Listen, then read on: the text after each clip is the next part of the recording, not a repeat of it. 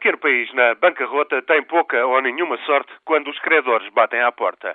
É o que está a acontecer com a Islândia. O Presidente vetou ontem uma lei para pagar nos próximos 14 anos 3.500 milhões de euros em dívida a depositantes estrangeiros, sobretudo britânicos e holandeses, todos eles defraudados pela falência de um banco islandês em outubro de 2008.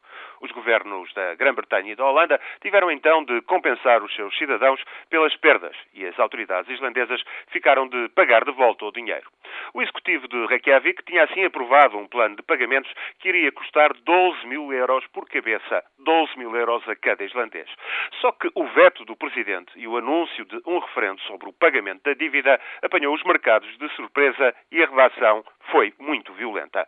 Londres afirma agora que irá vetar o pedido de adesão da Islândia à União Europeia.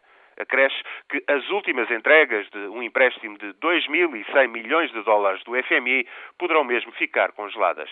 Vale também isso para a ajuda financeira de emergência concedida por países nórdicos. Holanda, por sua vez, tem a ver mais de mil milhões de euros e considera intolerável a atitude islandesa.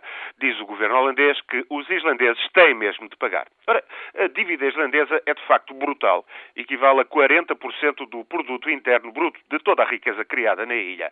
É o preço do pecado da ganância que fez inchar de forma inaudita o sistema bancário, com a conivência dos investidores estrangeiros, até a crise de 2008 estourar com tudo. Governo islandês continua hoje a afirmar que irá pagar a dívida, mas não se vê bem como.